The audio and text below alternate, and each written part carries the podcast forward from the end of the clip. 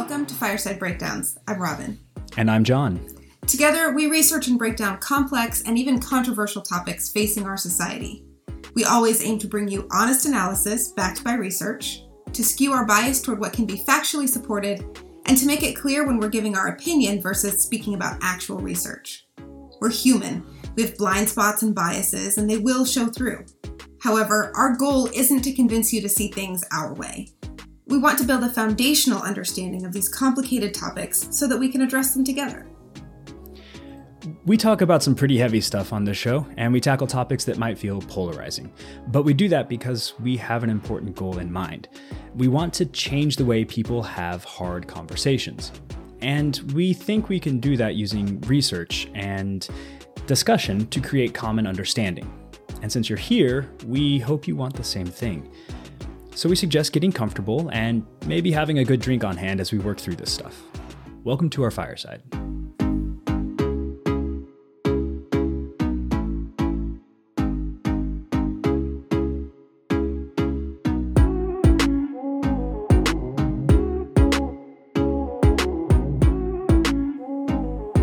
Okay, so if you are listening to this episode, then obviously you saw the title and you saw that it's about Thanksgiving. So why are we talking about this and not Cal Rittenhouse this week? Well, the answer to that's pretty simple. We've dedicated 1 month out of the entire year to talk about Native history and culture.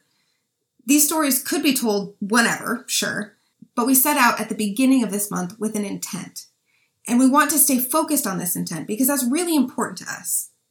If you want to get a little bit more philosophical about it in ways that are both literal and metaphorical, the First Nations people have repeatedly been swept aside by the actions of white men. So the very least that we can do is not add to the countless examples and stick to our promise to continue to cover Indigenous issues during Native American Heritage Month. We haven't decided just yet how we're going to address the Rittenhouse case. We need some time and distance to cover that particular story the way we usually would. We're not sure we could add anything meaningful to the conversation just yet. There's just too much out there, and it's one of those topics where you can bet Robin and I are going to get deep into the legal and ethical weeds for a while as we work through it. And if you're desperate for conversation about it, you can find it just about anywhere right now. So the need, quote unquote, for us to address it right now, we just don't necessarily think it's there. We're pretty confident, actually, that a lot of people would like to talk about anything else right now, precisely because it's impossible to avoid discussing that case anywhere for the time being. So for now, we're sticking to our promise for this week and next week's episodes, and we will be covering topics that we feel are more directly relevant to the First Nations. That said, we do, if it wasn't clear, we do intend on covering the Rittenhouse decision and that case at some point. It's just, we definitely don't want to rush that. We don't have to do it now. This will be, there'll be plenty to talk about and maybe even more to talk about in the days to come. So we're going to talk about Thanksgiving or a term that I heard while I was doing research for this episode, Truthsgiving. Yeah, so it's like this alternate concept that really started among Native American activist groups and scholars to essentially fill the holiday that we celebrate as Thanksgiving with the truth about interactions between Native Americans and settlers in this country and how that has gone. And it's not intended to replace the holiday, so to speak, but it's more an emphasis on making sure that we're telling the right stories. So isn't this like, don't you feel like this conversation about Thanksgiving and trying to tell the true story about it is maybe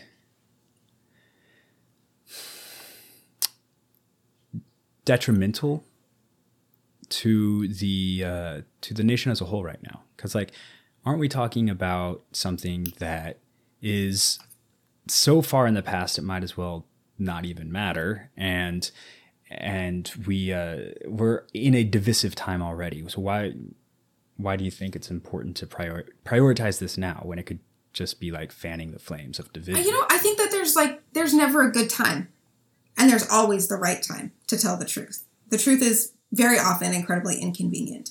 And if we are not intentional about understanding, knowing, and sharing the truth at all times, then we run the risk of ending up in a society that idealizes things that never actually existed.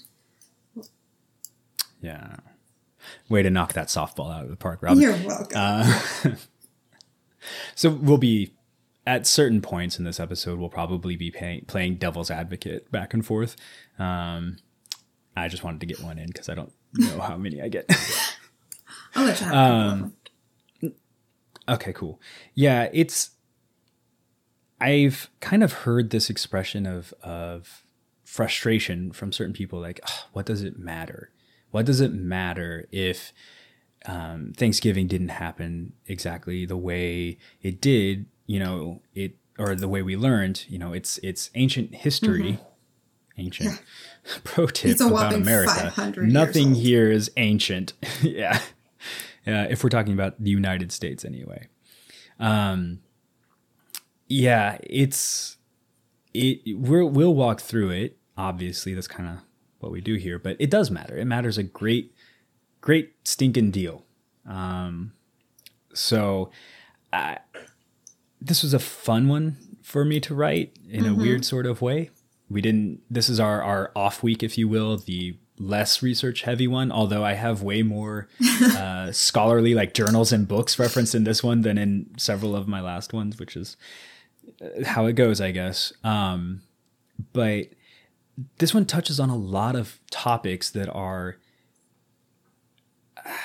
broadly applicable across not just the relationship between European settlers and the native populations in what is now the United States, but just people and the colonizers and the colonized around the world, no matter who is occupying, which particular group. This has a lot of important lessons, I suppose, for all of them. So this one was good. It was fun. I really enjoyed it. So let's talk about for a little bit the story that we all know and love. What we all kind of learned, and by we I mean me, right? Me too. People like me, most American elementary school age kids. The story that they learned, and this is from memory. Obviously, I didn't go back to elementary school and relearn, so. Whatever.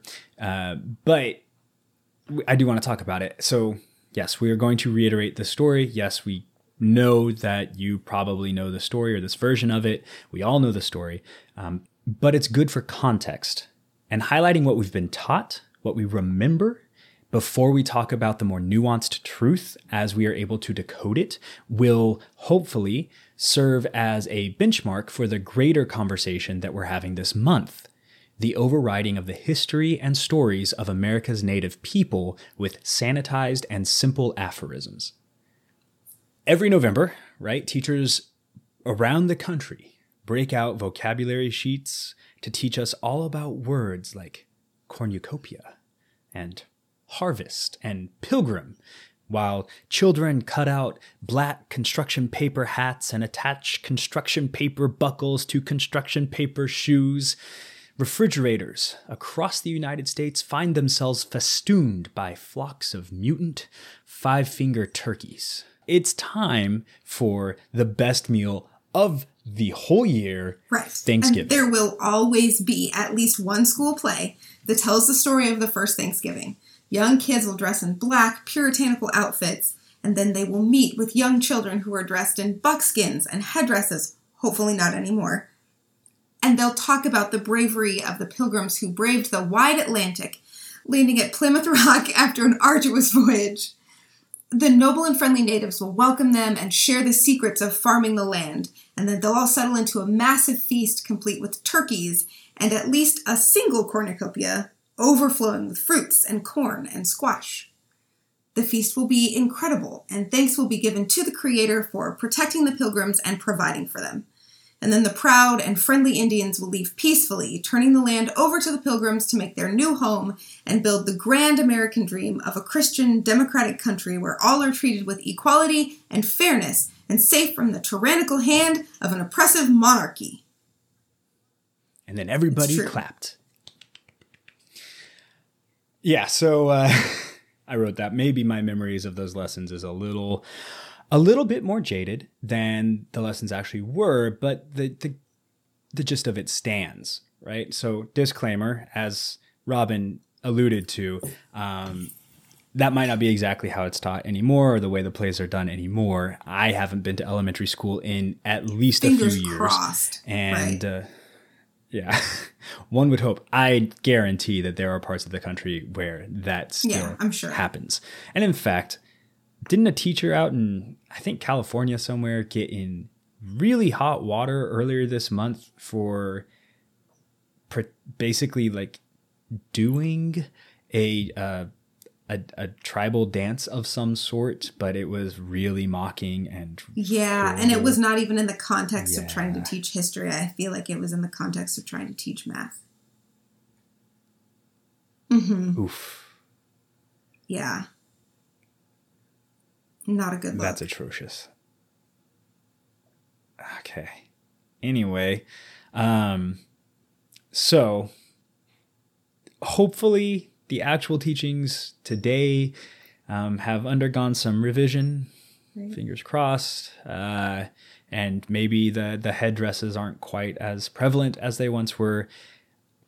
I've lived in this world for the past 2 years, so I kind of am not going to hold my breath that is across the whole nation. Unfortunately, and realistically, the effects of a more accurate discussion that I have seen some evidence of happening with children around the first Thanksgiving, trademark, copyright, registered, patent pending, won't be reflected in the overall national conversation for many years. The fact of the matter is, I wouldn't feel like I'm going too far out on a limb here if I say this, but the idea of this peaceful celebration shared between the Pilgrims and generic unnamed Indian tribe was the prevailing story that today's adults, aka the people driving policy and national discussion, that was what they learned when they were in school. And that's a problem. It sells a comfortable and cozy fantasy about the meeting of two incredibly different cultures that serves as the foundation that most people use to form their understanding of relationships between colonials and the indigenous people of the land. It helps enable all of us who are descendants of immigrants to ignore that very uncomfortable fact and all of the stories of and really significant debts that we owe to the First Nations people from whatever land that our family settled. So if you haven't heard the actual events surrounding what became known as the First Thanksgiving, stick around. We got some splaining to do. We touched on it a little bit earlier, like why we need to reconsider how we talk about Thanksgiving. And largely it boils down to so we stop ignoring the problems that our ancestors caused. Yeah. That's what it boils down to. If the traditional story of Thanksgiving is one of friendship and cooperation, where the Native Americans and the European settlers help each other make it through hard times, why are we so eager to push it aside for a darker truth? Like, why as a society should we want to focus on the ugly parts of our history? Why would we want to take away the opportunity to teach a good lesson about acceptance and about camaraderie and about working together to discuss something less good? It's a question or a line of questioning that we often hear from white people. I say that as a white people, and just let it be clear, when we say something like white people ask this a lot, it's not because we are inherently against white people, or that I hate myself for being white, or that we feel white people should hate themselves for being white, or anything like that. Bringing it up only serves as a signal, right? We're just signaling that the stories and the viewpoints that are taught are often taught from this European, this settler, this pilgrim perspective. You know, they're the ones we have the most records from. They're the ones that ultimately ended up setting up the government that we are under, all of that. So whenever the history, whenever those narratives are challenged, the people who directly related, benefit from them, descended from them, who didn't have to go through, say, the slave route to America, or didn't have to be forced out of their ancestral lands by pilgrims, like, it feels weird. Because, I mean, I remember learning about manifest destiny as a positive thing, right?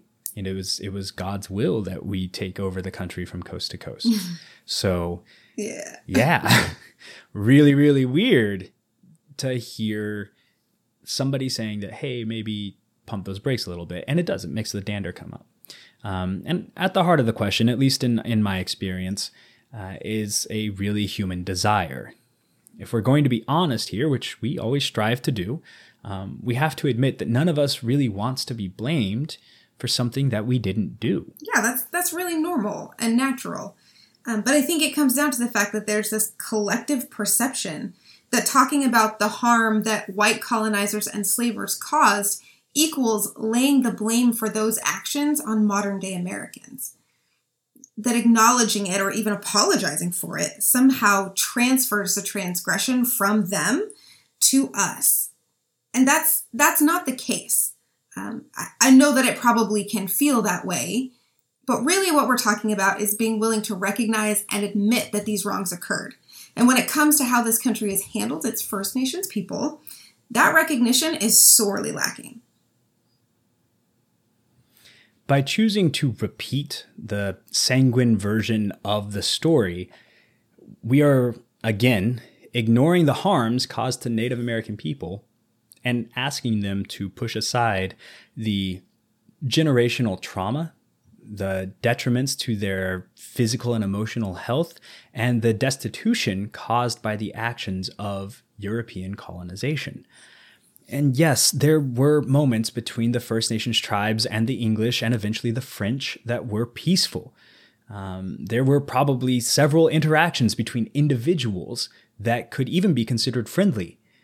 But those select moments don't invalidate hundreds of years of brutal fighting, the ravages of disease, slavery, displacement, betrayal. All of it.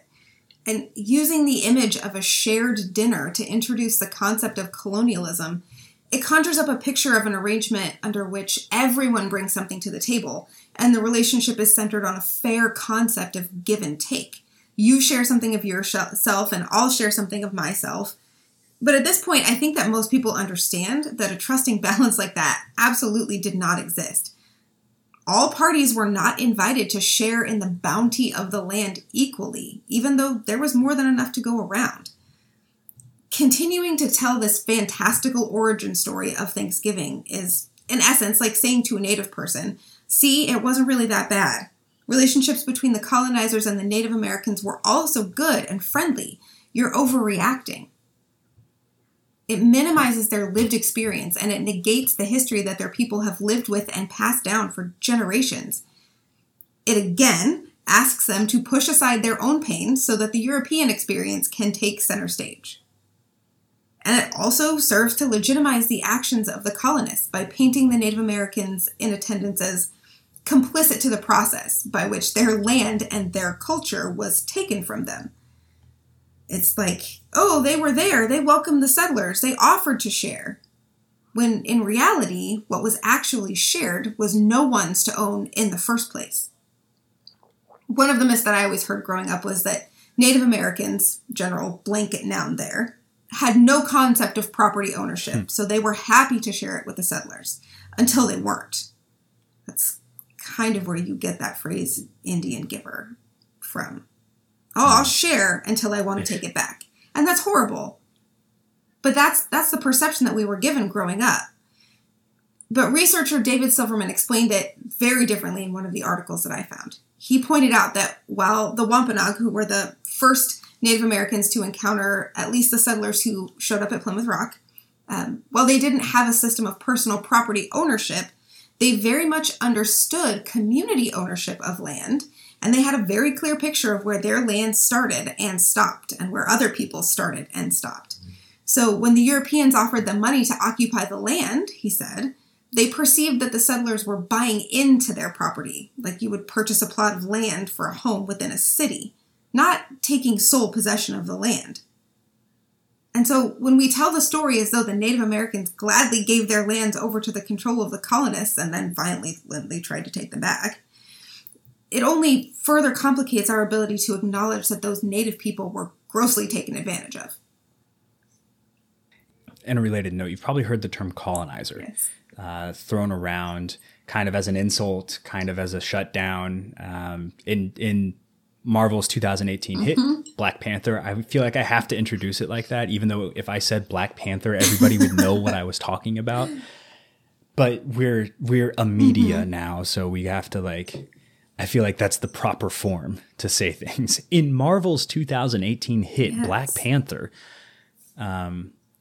they use that word colonizer to refer to one of the characters in the film. And it was like a line that it received both laughs and laughter and criticism, depending on who you are. And I'll let you fill in the who was critical of that line and who laughed at it. I will say that it was it was a very consternating moment in the theater when I went to see that with my husband, because I cackled out loud. It caught me by surprise. And he was deeply hurt. Yeah. Yeah.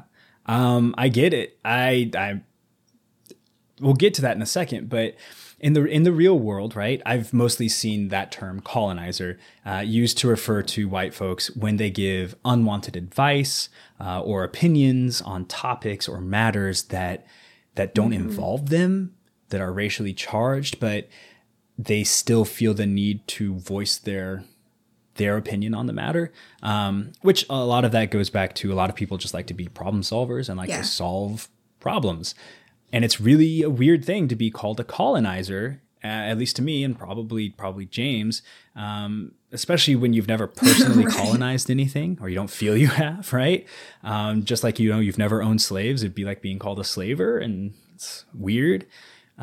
It can feel completely disconnected from reality to be shut down for being a colonizer. And that is doubly so if you're actually genuinely trying to be helpful in a situation, to problem solve. I mean, after all, didn't colonization make the world better, ultimately? Didn't it spread industrialization and medicine and civilization? Hasn't colonization advanced women's rights in some parts of the world? It's reduced food insecurity, developed infrastructure, increased life expectancy, spread concepts like philosophy, mathematics, science, democracy. At its core, isn't colonization responsible for the advancement of society as a whole? After all, through colonization, unity has been brought to previously warring nations and lands. With unification has come the ability and the strength to stand together against outside forces. Through education and literacy, knowledge has spread throughout previously unenlightened peoples, allowing them to pull themselves out of the jungles of ignorance and join the rest of the world. I mean, sure, colonialism has caused some suffering and strife, but as a whole, it has been a net positive. It doesn't really even feel like that's a very difficult argument to make. I know I have no trouble at all understanding all of those arguments and agreeing with them to some extent. And that's how I know I'm a colonizer. That's how you know you're a colonizer, because though all of that stuff is subjectively true, right? Relatively, there's a lot more nuance to the conversation about the spread of knowledge and math and science in particular. I mean, like, while we in the West use Arabic numerals, and here's a parenthetical within a parenthetical, or Arabic numerals are in turn Hindu numerals. The Arabs got them from the Indian mathematicians, who in turn turned them over to the, or passed them on, didn't turn them over, passed them on to the Europeans. So there you go. That's a thing, you know. We use Arabic numerals because the Hindu Arabic contributions to mathematics and how they were so compelling and so great, right? That the Europeans kind of just absorbed them and learned it from the Arabs. And that was way back in like the 980s, yeah. 980s, 970s, somewhere way back then. And we didn't bring them math, right? They developed it on their own. They had their own system and better numbering systems that allowed us to advance our mathematical knowledge. But I digress, which I'm sure shocks everybody. Anyway, even though we could make a decent argument from a certain perspective that all of those quote unquote good qualities of colonialism make the practice a net benefit to the world, it completely ignores the other side of the equation. Yeah, and that other side is pretty ugly.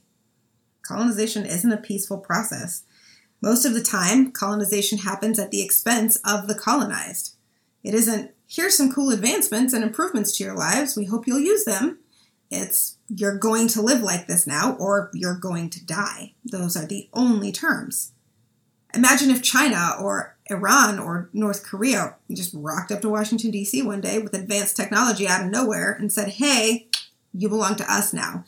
We got some really cool science that we're going to share with you, but your way of life, your culture, and, well, 90% of your population are going to disappear. You're welcome. Yeah. That would go over pretty smoothly. I think that would go over pretty well, right? Like, Biden would just, like, sign the papers and we'd be cool. No, yeah, stop. Stop. Hold on. I accidentally stepped in something there and I want to address it. Some of you are out here thinking something along the lines of, well, Biden would because China owns him. Stop. Let it rest. That conspiracy is old and tired and nobody likes its tricks anymore. Let it retire. Yeah. Overall, the image is ridiculous, right? There's no way, no way the U.S. as a whole would be okay with that. Even if the advancements brought by such a takeover would be considerable, the loss of our self-determination would be too bitter a pill to swallow. Just to make it clear, we want to insert in here that we really dislike using another country as a boogeyman, and we have absolutely nothing against the people of China or Iran or North Korea. We needed an example of cultures that most Americans can identify as being very different from our own without resorting to saying, like, aliens or something. Right.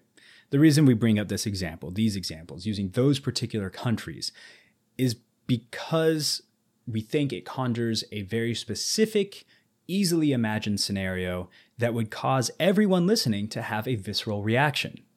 It is unacceptable. And that's the point. Historically, colonization has involved subjecting innocent populations to atrocities like murder and torture and exploitation. Of course, these wrongs are not unique to colonization. They occur with or without it, but they are inherent to colonization as well. So they should not be ignored.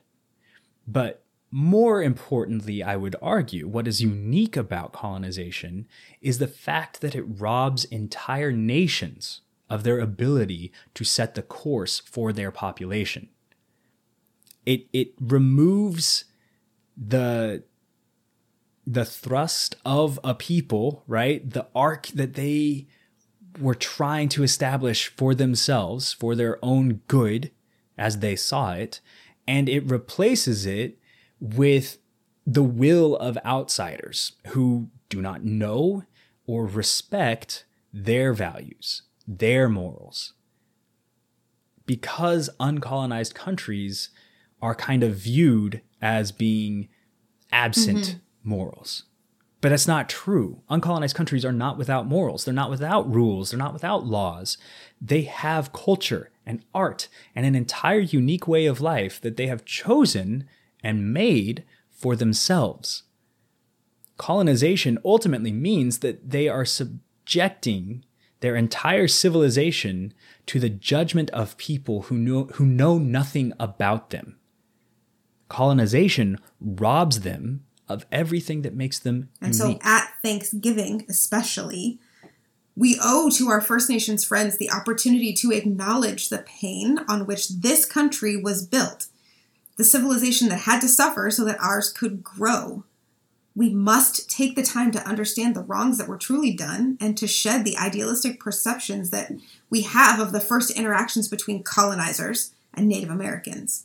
That is the only way that we as a country can begin to work toward a future that accounts for and corrects the harms that were caused from those first days forward. I think there is...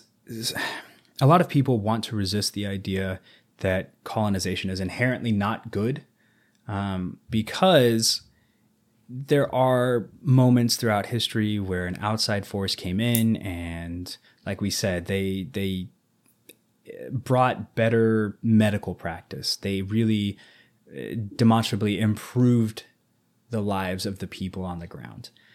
And I don't think that you can use an exception like that to prove the rule. And I also don't think, or rather an exception to say that that is the rule, right? And I don't think that anybody, just to reiterate this, anybody would want to lose their people to gain 10 years of life, to lose your entire nation. You know, would we sacrifice the United States if it meant we could cure cancer? And I don't think we would.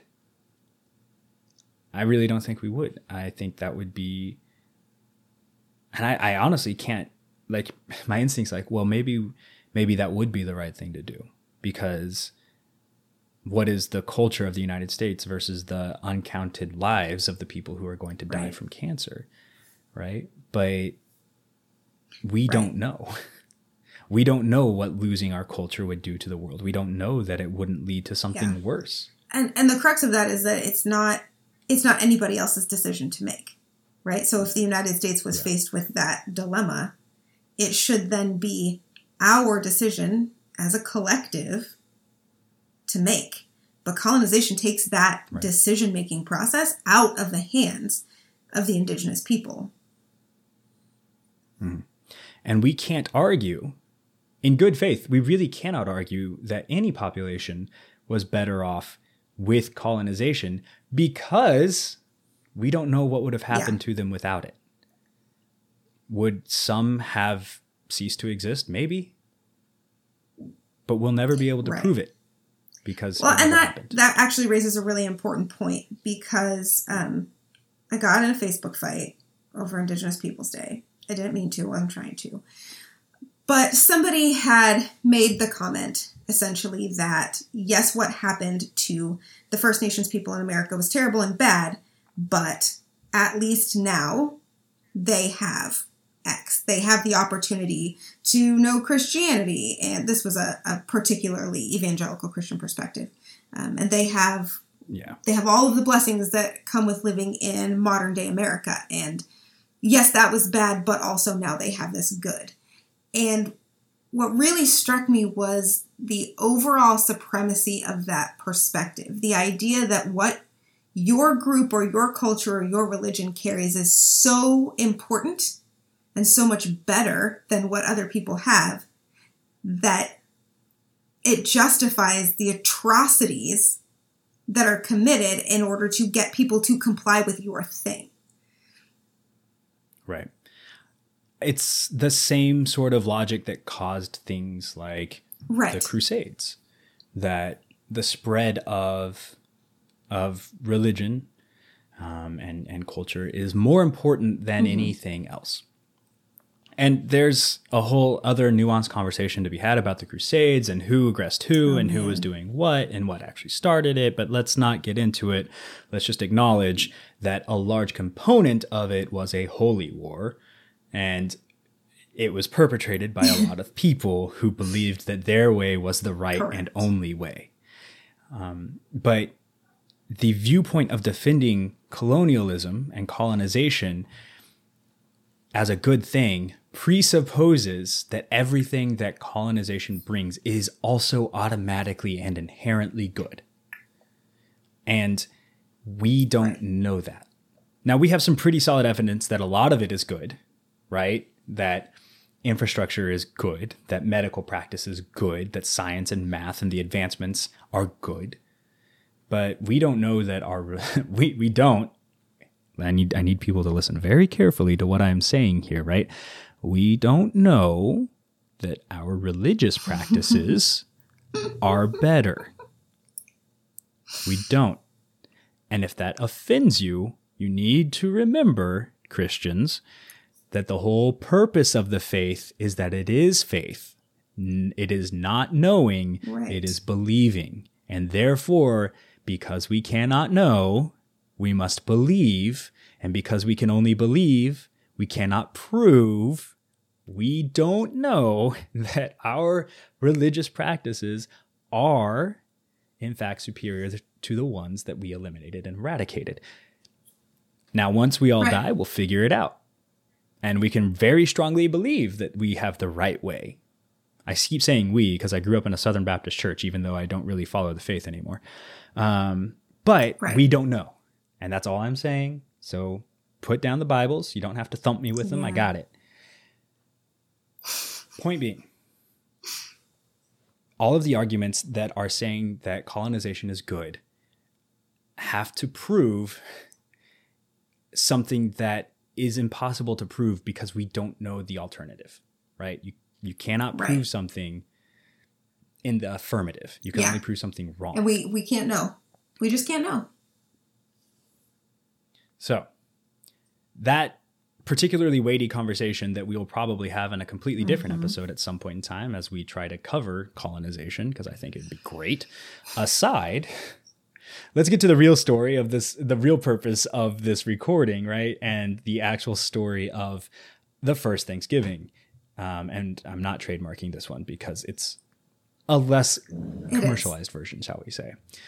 So while the elementary school version, I'm going to hit every syllable in that word. While the elementary school version of the first Thanksgiving involves humble pilgrims fresh from the Mayflower making contact with unidentified native tribes, history tells us that the Mayflower was one of many European entourages to make its way to the eastern coast of what would become America. The nation that they encountered on their arrival was, ooh, I heard you say it. I looked it up. My brain's forgotten it. What is it? Wampanoag. Okay. Forgive me for not knowing that one right off the cuff. This is my actual first time encountering this particular tribe because they didn't teach me about it in school. The nation they encountered on their arrival was the Wampanoag. Oh, hey, there's a pronunciation like right there that I wasn't going to say anything. I was going to let you get to it. Yeah, I'll call myself out on that. I didn't do my homework. I did not understand the assignment. I did not give it to you with some later ones. So. Okay, well, I'll stumble over those two. Third tries the charm. The nation they encountered on their arrival was the Wampanoag people, who had already had a century of contact with Europeans under their belts by that time. At least two Wampanoags, and maybe more, probably more, spoke English and had been to Europe and back by the time the Mayflower showed up. One historian tells us that they knew the organizers of the Mayflower expedition. So it wasn't like some surprise. It wasn't Pocahontas with white clouds. You know, like, that's not... I don't even know what the image I have in my head comes from, whether it was like a story or just how I imagined it when I was younger. But like, it's not these two groups of people meeting each other across a shore and like doing the slow circle because they've never seen anybody who looked like that before. Like, I'm sure at one point it was like that, but not when the Mayflower came to America in 1620. Yeah. You want to know something ridiculous? For the longest time, because of how this was taught, I actually thought that it was like Columbus discovered America and then the Mayflower was like right behind them. And then Columbus was at the first Thanksgiving. Like, that's 100% how my young brain was envisioning this. I don't even know how long I believed that. It's just like, I don't remember when I unlearned that, but I distinctly remember thinking that, like, oh yeah, Columbus landed at Plymouth Rock. Nope. Hey, if you believe that, we have an episode on Columbus. You should check that out. So, no shame here. Like, obviously, we don't know anything all the time either. So we're learning. If you believe that, I'm not judging. We are learning just like you guys are. Yeah, I mean, it is true that the Wampanoag leader, Ousamequin, reached out to the English at Plymouth to make an alliance with them. But the intention was more strategic than it was friendly. His people had been decimated by an epidemic disease, and he saw an alliance with the English as an opportunity to fend off rivals from outside of his tribe and rebels from within his tribe. And we also rarely hear about how quickly this relationship, it fell apart, right? We get this idea that they made an alliance and everything was great until, for a long time, until it wasn't. It actually fell apart really quickly, like within 10 years quickly. And that led to one of the most horrific wars on record in the United States between the colonists and the First Nations people, and it was called King Philip's War. Of course it was called King Philip's War. Was it? No, actually, I don't. You just keep going. It makes sense. All right. I'm sure it does. I'm just saying I want to call it something else. So history gives us the first glimpse of war between the settlers and the First Nations people in the mid-1630s as colonists made and ignored land agreements with the local Native Americans. Everybody is shocked because this has never happened before and will never happen again, of course. By the 1660s, their continued encroachment on Native land... Man, I feel like we keep writing the same thing. I know, it just changed the first two digits of the number. 16, 17, 18, it really doesn't matter. Right? So by the 1660s, their continued encroachment on native land had driven many tribes to the point of violence, understandably. Metatron, no. That's the voice of God. That's not right. No. Metacom, or Philip, as he would come to be known, was the second son of a Wampanoag chief who had made one such arrangement with the Europeans. After his father's death, Metacom's older brother, Wamsutta, was named successor as chief, but was soon arrested by the English on suspicion that he was plotting an uprising. Crazy. Wamsutta died while he was being questioned by the English, which is a really... flowery way to say Wamsutta was tortured to death by the English, leaving Metacom to assume his role. Tensions between the Wampanoag people and the settlers continued to build throughout the 1660s and the early 1670s, peaking when 3 Wampanoag men were found guilty of murdering a white man and hanged. And before you decide to snark, the jury was actually made up of both white people and a few Native Americans. How did you know I was going to snark, Robin? It's like you could see the future, an alternate timeline of events or something. Which really, it just goes to show how little we understand about how ingratiated the two groups of people were in very strange ways. I think the movie The Last of the Mohegans points out that especially on the east coast of the United States, there were many tribes that chose to ally with the Europeans. And that also caused consternation between the tribes that didn't choose to ally with the Europeans and those that did. And so... Wait, hold on, Robin. Are you saying that the native tribes of this land were varied in their opinions and ideas and that they didn't all behave and act as a monolithic culture? I do believe I may be saying that. Well, that doesn't make any sense. Everybody knows that all the Native Americans were exactly the same because that's what they taught us. Duh.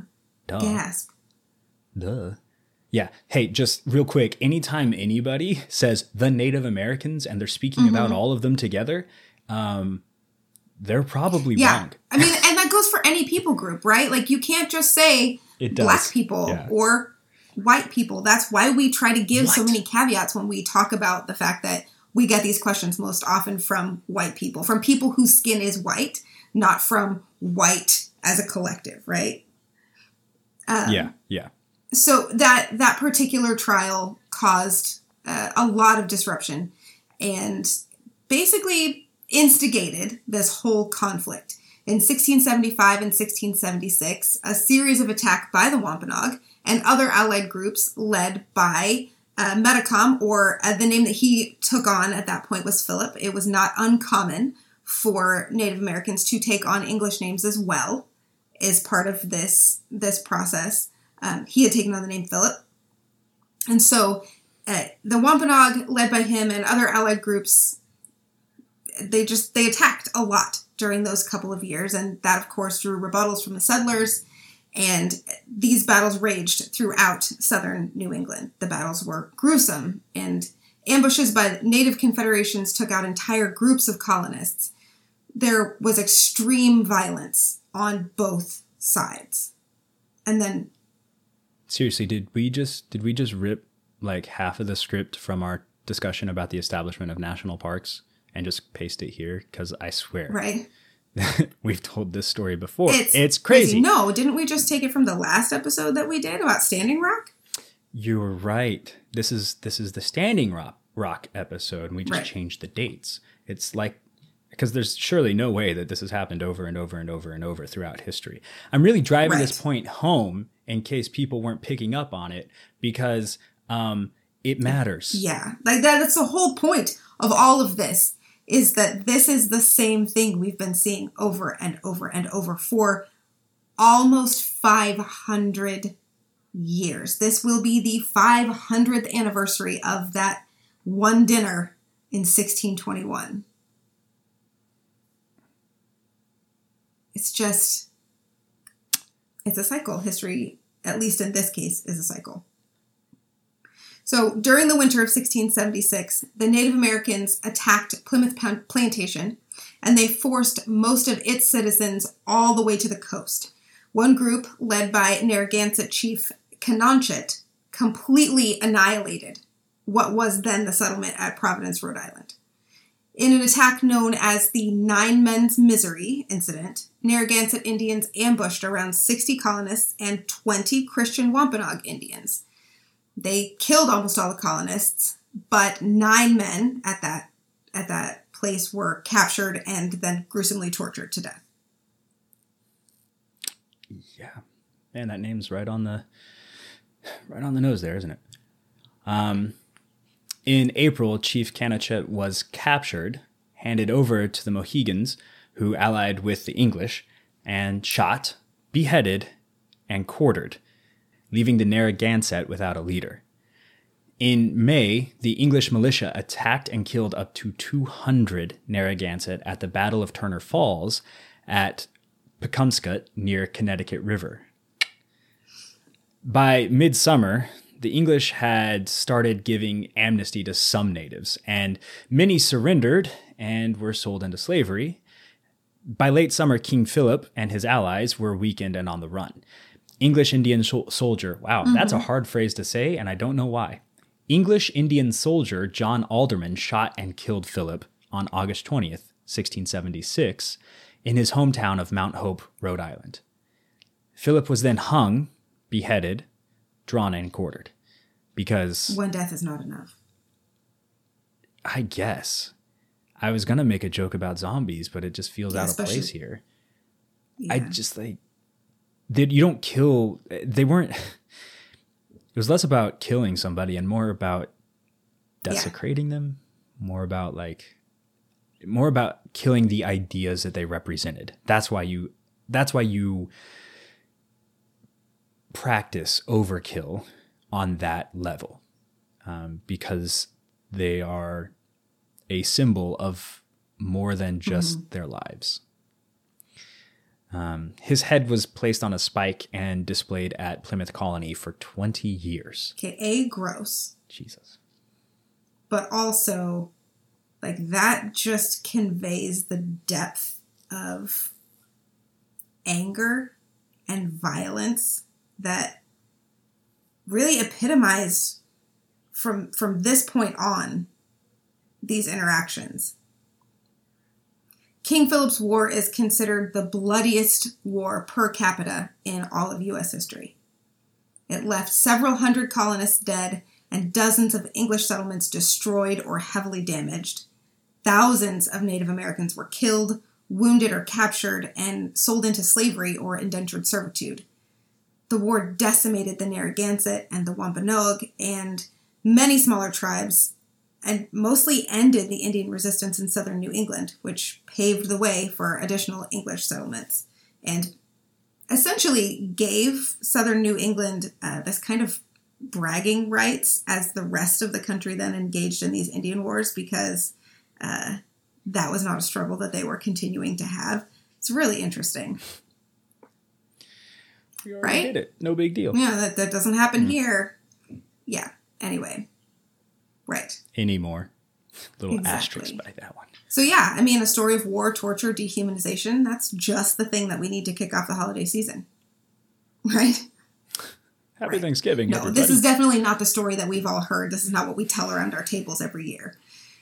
So how on earth then did we get to a place where we all sit down with a big-ass turkey and eat ourselves into catatonia every November? And why on earth do we associate Native Americans with that? Well, it's because what we call the First Thanksgiving, the feast between the colonists and the Wampanoag people, was in 1621, so well before all of this violence. And it was to them just a harvest feast. These were common occurrences, not scheduled or observed with any regularity. It just sort of happened with the harvest. And it certainly wasn't a traditional Thanksgiving for the English. Those had been observed for a long time, but they were considerably less fun because they involved fasting and a lot of prayer and no food. Yeah, I like this one better. A more traditional Thanksgiving was called in Plymouth in 1623 to celebrate the end of a drought. Wow, my brain could not say that word. I wanted to say draft, and I don't know why. To celebrate the end of a drought, but the Wampanoag were not invited to participate in that feast. Oops, awkward. The next occurred in the summer of 1676, and it was proclaimed to celebrate the end of King Philip's War, which, as we all know, was fought in an effort to control native lands. So basically, it celebrated the fact that these lands had officially been taken over. Yeah, I think it's pretty obvious that the very few Native Americans left in New England after that war were invited. They were not invited to that particular celebration. Would have been real awkward. The first printed mention of a Thanksgiving-like event was published in Boston on September 25th, 1690. And the first story in that newspaper reads, "The Christianized Indians in some parts of Plymouth have newly appointed a day of thanksgiving to God for his mercy in supplying their extreme and pinching necessities under their late want of corn. Their example may be worth mentioning." So in other words, these good Christian Indians have decided to have a day of thanksgiving because there was a drought and they didn't have any corn, and then God gave them corn. So that was the first idea that we have of Native peoples near Plymouth celebrating a Thanksgiving in print. And no surprise, of course, that it was used to make an example of those compliant Native Americans who saw the light of Christianity and then miraculously had their needs met. Propaganda. Shocker. No, it wasn't propaganda. That's an invention of the communists in the 60s. A few official proclamations declaring National Days of Thanksgiving were made in the years between 1777 and 1795. But starting in 1827, one woman took on the task of getting Thanksgiving proclaimed as a national holiday. Sarah Josepha Hale was an author who published a book called Northwood, which included the first introduction of Thanksgiving as a holiday. Later, as editor of an influential women's magazine called Godey's Lady's Book, she used the editorials to extol the virtues of a Thanksgiving holiday, even suggesting recipes and menu plans. In 1847, Sarah wrote in one such editorial, "The governor of New Hampshire has appointed Thursday, November 25th, as the day of annual Thanksgiving in that state. We hope every governor in the 29 states will appoint the same day, 25th of November, as the day of Thanksgiving. Then the whole land would rejoice at once." Hale also began a letter-writing campaign to each president, while she was alive, to encourage him to proclaim a national Thanksgiving holiday. Her work paid off in 1863 when Abraham Lincoln issued his Thanksgiving Proclamation. Sarah continued her efforts, and each president after Lincoln also called for a National Day of Thanksgiving. For her great commitment to this work, the Pilgrim Hall Museum has dubbed Sarah Josepha Hale as the godmother of Thanksgiving. But interestingly enough, she never mentioned pilgrims and Indians in her work. I know, I'm right? Sure. So what on earth? So this conflation that we get comes from the Reverend Alexander Young, who in 1841 wrote an essay describing the discovery of a letter that was written by an attendee at that 1621 harvest feast, which is one of the last times that we ever see Native Americans in conjunction with this kind of situation. And in that essay, he included a note that said, "This was the first Thanksgiving with capital T, the great festival of New England." And then poof, just like that, generations removed from the reality and the trauma of those early colonial years, we have a Thanksgiving fable that paints a picture of happy Native Americans and settlers coming together to share the gifts of the land. It's a giant game of telephone. So yeah, it was a, I was just going to say, it's just like Valentine's Day. It was just pushed by a corporation or corporate America, in this case, Sarah Hale, until it happened. I know that's probably a gross over. Right. I'm sure she had some really important reason for feeling like Thanksgiving was a big deal.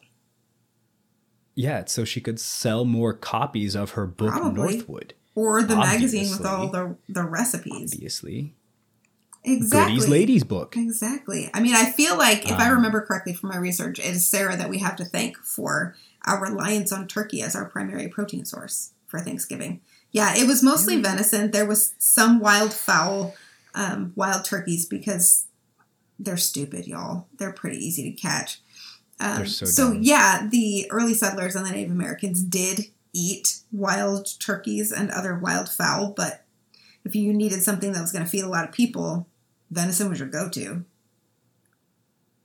I wish we still did that. Like, I mean, I don't have anything against turkey, but it's kind of boring. It was a little boring. Like, I like turkey, but it's best on like an open-faced sandwich buried under mashed potatoes and gravy and all sorts of deliciousness like that. Now I'm getting real hungry for Thanksgiving. Anyway, that is clearly not what Thanksgiving is about. It's not about eating. And I guess our challenge to anybody listening to this week is to, you know, keep your tradition. That's fine. Nobody's asking you to give that up. But remember that the stories that we've been told about it aren't right. And instead of solely being a celebration of whatever good fortune that you have to give thanks for this year, perhaps it could be also a time of remembrance and reflection and contemplation about what all of us can do moving forward to ensure that we don't we don't push people aside in pursuance of our own narrow definitions of destiny and accomplishment. It would cost all of us absolutely $0 to start thinking about how we behave in society a little more generously, a little less selfishly, and a little more broadly. So that's all. I mean, that's my takeaway from all of this. Yeah. What do you got? No, I mean, that's the gist of it, right? Like, we have this opportunity now that we know the truth of what a Thanksgiving is, right? What was the original intent was to give thanks and be grateful in kind of a somber way. We have that opportunity to almost reclaim the origin of Thanksgiving and to genuinely come to the table with gratitude for the things that we have and to celebrate the fact that we get to be with our loved ones, whether they be family by birth or by choice, and that we get to serve and love other people. And we have the freedom now to let go of this fantastical story about people in buckled hats and cornucopias. We can completely let go of that and move on to recognize the actual value of what a day of Thanksgiving should be.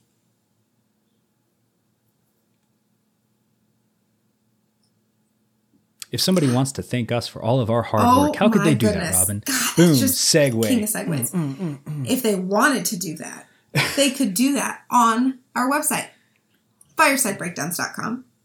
They could thank us by writing us a note from our contact page. It's really easy to find. They could thank us by clicking a little button in the top right-hand corner of our website that takes you to our Patreon. And you could support us actually financially. You could support our work by saying thank you with your actual dollars. If you mean like our new patron, yes, Brittany our new patron Brittany, who makes absolutely stunning Native American beaded earrings. Yes. Boom. Brittany, we love it. Thank you very much, Brittany. It's amazing. We really, really appreciate it. So honored and excited that you chose this month to choose to support us as you also are doing your own work and learning in this area. So thank you very much. If somebody just wanted to learn more about our work, they could also do that on our website, where we have all of our episodes, we have our show notes, and we have all kinds of fun things. If we write something just out of the blue that has nothing to do with the podcast, we also put that on the website. So we invite you to explore that a little bit. You can also find us on social media, Instagram and Facebook primarily. Our Twitter exists. Yeah, that's all we can say about it at this point. I think it pushes out a notification that we've got. It does. So if you did want to find it there, you can. But we are primarily on Instagram and Facebook and every podcasting platform that you would ever choose to listen on. So, yep. Trying to figure out how to do these newfangled reels and TikToks and stuff. We are not on TikTok. We're not on TikTok. I'm too old for that. Anyway, I think it's tradition to go out with some good news, isn't it, Robin? This week we have the best good news. It is the best good news. You know why? You know why it's the best good news? And I think very appropriately, good news for Thanksgiving week. It's because it's about our friend Chuck, who we can officially call Chuck because he gave us permission, which makes my heart swell a little bit. I'm not going to lie. Yeah. So good old Chuck, Charles Sams III, actually did reach out to us after our episode where we talked about him and gave us permission to use Chuck, which is super duper cool. He was unanimously approved this week to be the National Park Service's 19th director, and that ends a nearly 5-year lapse in leadership at the agency. The Senate confirmed Sam's nomination by voice vote. Nope. I'm going to reread that because I get to use his name now. The Senate confirmed Chuck's nomination by voice vote on Thursday to lead the agency charged with preserving America's national parks, monuments, and historic sites. And if you don't know, if you don't know how Senate procedure works, confirmation by voice vote, it's not particularly unique, but it is really cool, especially in these times, because it means that they didn't take an exact count. They just said, all in favor say aye, and the ayes say aye very loudly. And in this case, all of them said aye, or at least everybody said aye, and nobody said no. Right. There was no dissent towards this, which is to be expected, because I don't think there's anybody more qualified than Chuck at the moment to lead these the National Park Service. It should have been a unanimous affirmation or confirmation. So we are very happy that it was. So congratulations, Chuck. We look forward to your undoubtedly storied tenure at the National Parks Service. And to everybody, we do wish you a happy Thanksgiving, although do remember where it actually comes from. And until next week, for our last episode